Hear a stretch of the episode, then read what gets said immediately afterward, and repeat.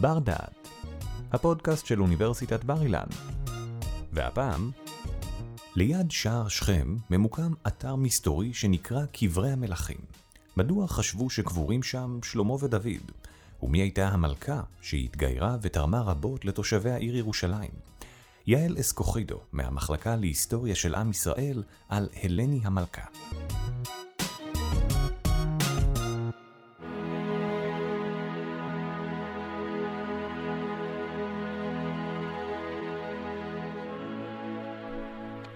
הנושא שלנו היום הוא נושא מרתק בהיסטוריה של ירושלים, והוא קשור לאתר המכונה קברי המלכים.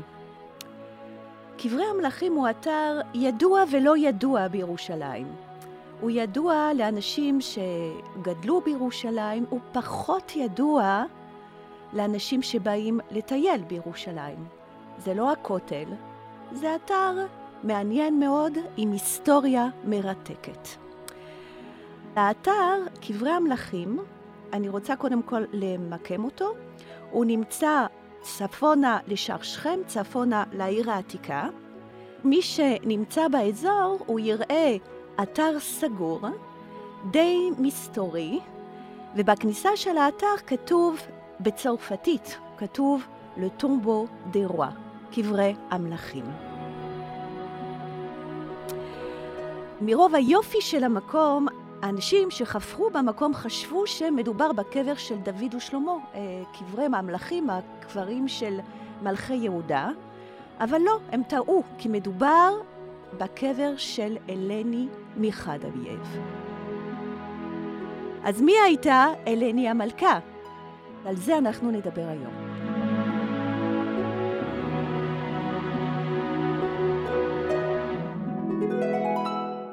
לפני שאנחנו נתמקד בנושא של אלני, כדאי לתאר את המקום, קברי המלכים, לפני אלפיים שנה. אז בואו נשמע את יוסף בן מתתיהו. יוסף בן מתתיהו הוא היסטוריון יהודי, הוא היה גר בירושלים, הוא נולד בירושלים בשנות ה-30, הוא מת ברומא, בדיוק בשנת 100, ותראו איך יוסף בן מתתיהו, יוספוס פלביוס, מתאר את המקום קברי המלכים. יוספוס אומר שאיש אחד בשם מונבז שלח את עצמותיה ואת עצמות האח ירושלימה וציווה לקברן בפירמידות שבנתה האם, שמספרן שלוש, והן רחוקות שלושה ריסים ומעלה מירושלים העיר. זאת אומרת שיוסף בן מתתיהו מתאר לנו אתר שהוא נמצא כ-600 מטר מהעיר ירושלים, העיר ירושלים בתקופה של יוסף בן מתתיהו זו כמובן העיר העתיקה שאנחנו מכירים היום. ויוסף בן מתתיהו מספר לנו על איש אחד ששלח עצמות של אמו ושל אחיו לירושלים.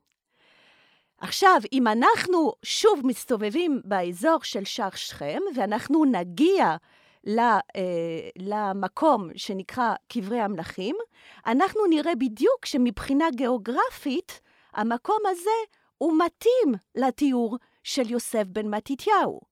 זאת אומרת שיוספוס לפני אלפיים שנה, הוא הכיר את המקום הזה. בואו נעבור עכשיו איש אחר, שהוא לא היה יהודי, אבל הוא ביקר בירושלים. הוא ביקר בירושלים לפני אלפיים שנה, כי אחרי חורבן בית המקדש, אתם זוכרים שירושלים הייתה תחת שלטון רומי, קראו לו פוזניאס, הוא היה גיאוגרף, הוא מגיע לירושלים, והוא מתאר לנו את המקום הזה. אנחנו שוב מדברים על קברי המלכים. איך הוא מתאר אותו? מהקברים הנפלאים הרבים שאני מכיר, אזכיר שניים. האחד, שבהליקרנסוס, שנבנה בשביל מוזולאוס, מלך הליקרנסוס. הוא בעל ממדים כה עצומים וסגנונו כה מפואר, עד שהרומאים, המעריצים למאוד הקבר הזה, יקראו בשם מוזולאוס את הקברים המפוארים בארצם. בארץ העברים, בירושלים, העיר שמלך רומי הכיב עד היסוד, בה נמצא קבר של אישה מבני המקום, ושמה אלני. עכשיו אתם מבינים שהקבר של אלני מחדייב, של, שאנחנו תכף נדבר על האישה הזאת, זה, זה היה קבר שהיה מאוד ידוע לפני אלפיים שנה.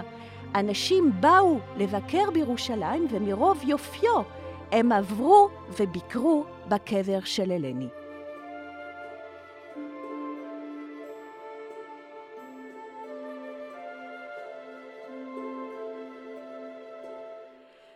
עכשיו אנחנו ננסה לענות על השאלה מי הייתה אלני מחדייב? מי הייתה מלכת אלני שקבורה בירושלים במערת קבורה כזאת יפה?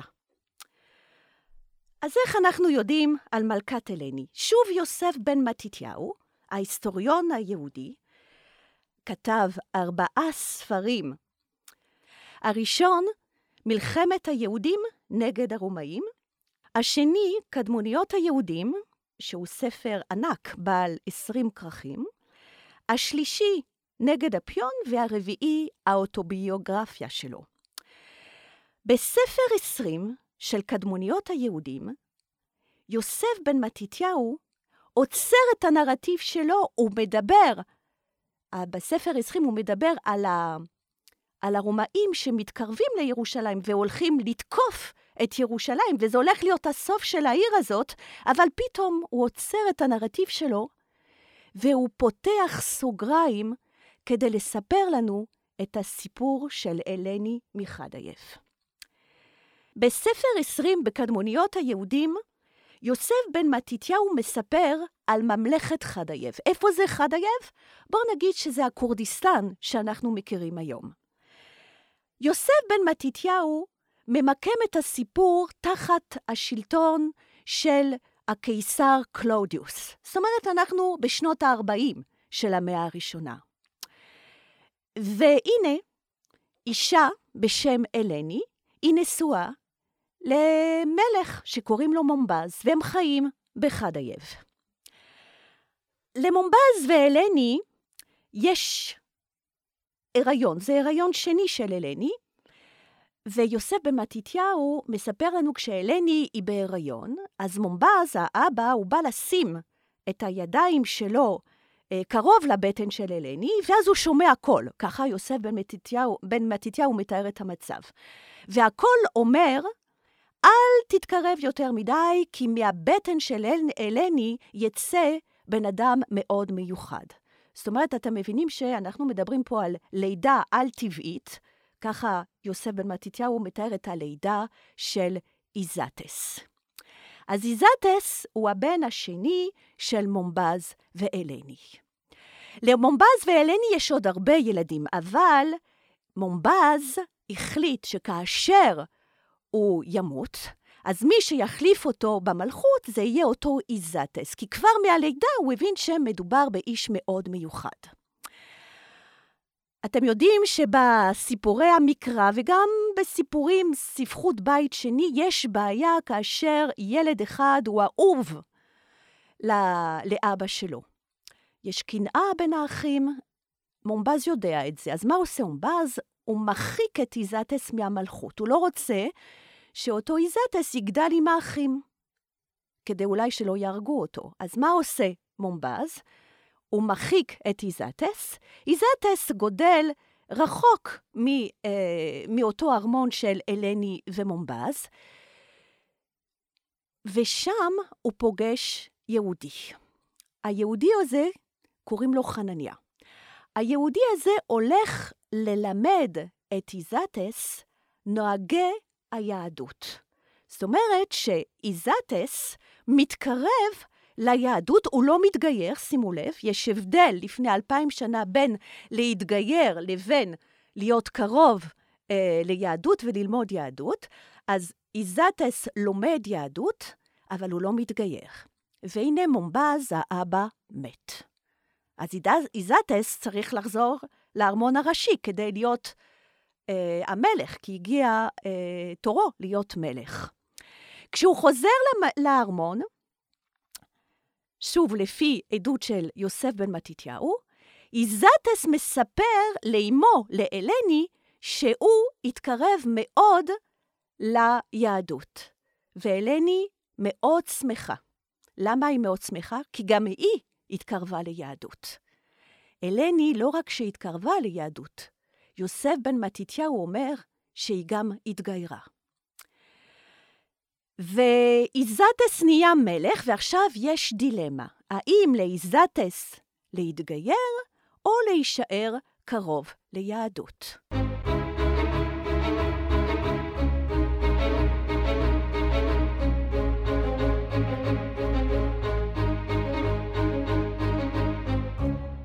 כתבי חז"ל מספרים שכדי להתגייר לפני אלפיים שנה, בן אדם צריך לעבור שלושה דברים.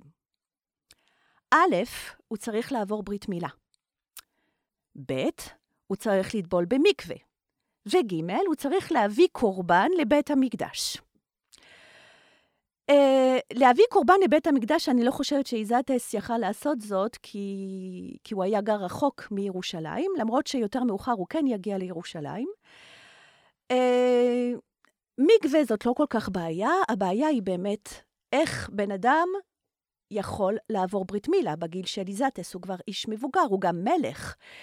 ויש עוד שאלה, האם בכלל באותה תקופה יש חובה לעבור ברית מילה כאשר בן אדם רוצה להתגייר?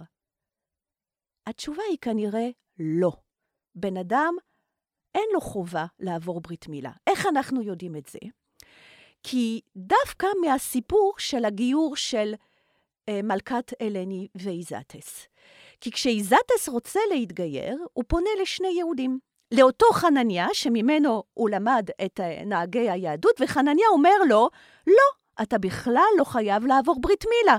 פשוט תאמין באל אחד, תשמור אה, את אה, הליכות אה, היהדות, אבל אתה לא חייב בכלל לעבור ברית מילה. יותר מזה, הוא יגיד לו שאם אתה תעבור ברית מילה, אז האנשים של המלכות, הם יתנגדו לכך שאתה מקבל נוהגים שהם לא נוהגי אבות שלך. אבל יש יהודי אחר שמסתובב במלכות חדייב, וליהודי השני קוראים לו אלעזר, ואלעזר אומר לאיזטס, אם אתה רוצה להיות יהודי, אתה חייב לעבור ברית מילה. בסופו של דבר, איזטס כן עושה לעצמו ברית מילה, וכנראה, לפי מה שאנחנו מבינים מהסיפור של יוסף בן מתתיהו, הרבה אנשים ממלכות חדייב התגיירו באותה תקופה. אנחנו, איך אנחנו יודעים את זה? כי אנחנו רואים, שוב, לפי יוסף בן מתתיהו, שאנשים ממלכות חדייב הגיעו לירושלים, הם אפילו נלחמו נגד הרומאים, כשטיטוס הגיע והרחיב את העיר ירושלים. בואו נחזור למלכת אלני. אמרנו, מלכת אלני התגיירה. לא רק שהתגיירה, האישה הזאת יש לה אהבה עצומה לעיר ירושלים. אז מה היא עושה? היא באה לירושלים, ולא רק היא באה לירושלים, היא מגיעה באותם ימים לירושלים. זאת אומרת, אומרת, אנחנו מדברים עוד על התקופה לפני חורבן בית המקדש, ושם, כשהיא מגיעה לירושלים, יש רעב בעיר. אז מה עושה אותה אישה? היא מביאה אוניות עם מלא מלא חיטה, מקפריסין וגם ממצרים. למה? כי היא רוצה להכיל את האוכלוסייה הענייה בירושלים. אמרתי, לאישה הזאת יש אהבה עצומה לעיר ירושלים, אז מה היא עושה? היא בונה ארמון בירושלים. עכשיו, איפה היא בונה אותו? לא בעיר, היא בונה אותו דרומה להר הבית. כן, כן, ליד בית המקדש היה ארמון של אלני המלכה, לא פחות ולא יותר. מה עוד היא עושה? היא בונה לעצמה מערת קבורה, והיא מבקשת שכאשר היא תמות, אז היא רוצה להיקבר בירושלים. עד כאן אמרנו שאת הסיפור של אלני והגיור של אה, איזטס ואלני אנחנו לומדים מכתבי יוסף בן מתתיהו.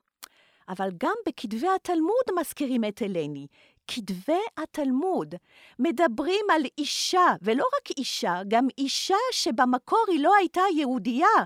אז אתם מבינים עכשיו עד כמה האישה הזאת השאירה חותם במסורת היהודית. מה התלמוד אומר על אלני? התלמוד אומר שאלני הביאה גם מתנות לבית המקדש. מה היא הביאה? היא הביאה נברשת זהב, וגם היא הביאה טבלת זהב שבה הייתה אה, כתובה פרשת סוטה. אתם מבינים שהאישה הזאתי, היא נתפסת במסורת היהודית כאישה שהתקרבה ליהדות, שהייתה לה אהבה אינסופית לעיר ירושלים, ובעיקר שהיא תרמה הרבה מאוד ליהדות. עכשיו אני רוצה לדבר על איפה הקבר של אלני. אמרנו, יש אתר בירושלים שנקרא קברי המלכים, שאנשים חשבו ששם קבורים מלכי יהודה, אבל לא, הלני קבורה שם. אז איפה הסרקופג של הלני מחדייב?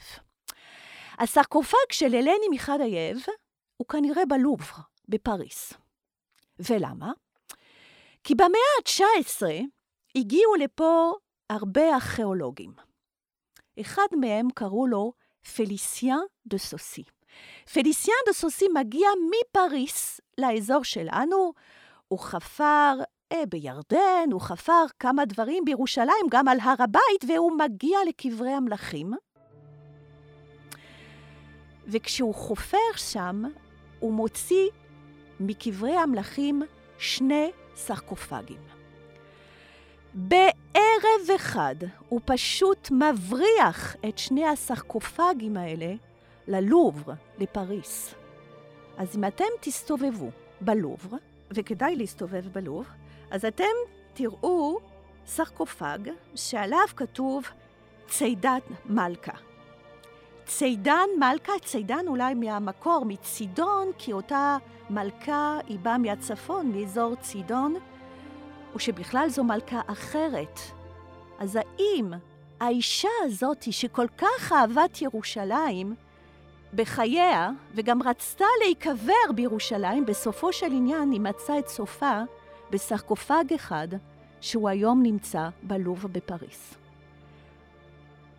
קצת מוזר לדעת שהארכיאולוגים של המאה ה-19, וזה נכון בירושלים, נכון במצרים, נכון עם הפירמידות, הם אלה שהחליטו איפה הפרעונים, איפה המלכים יגמרו את חייהם.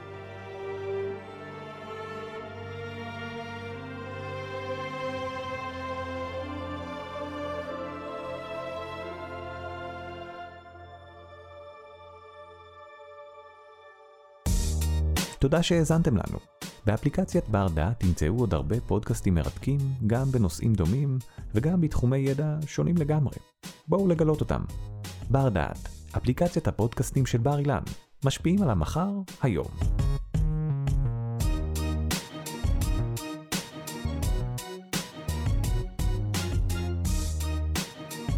ערך והפיק אורי טולדנו. תודה על ההאזנה.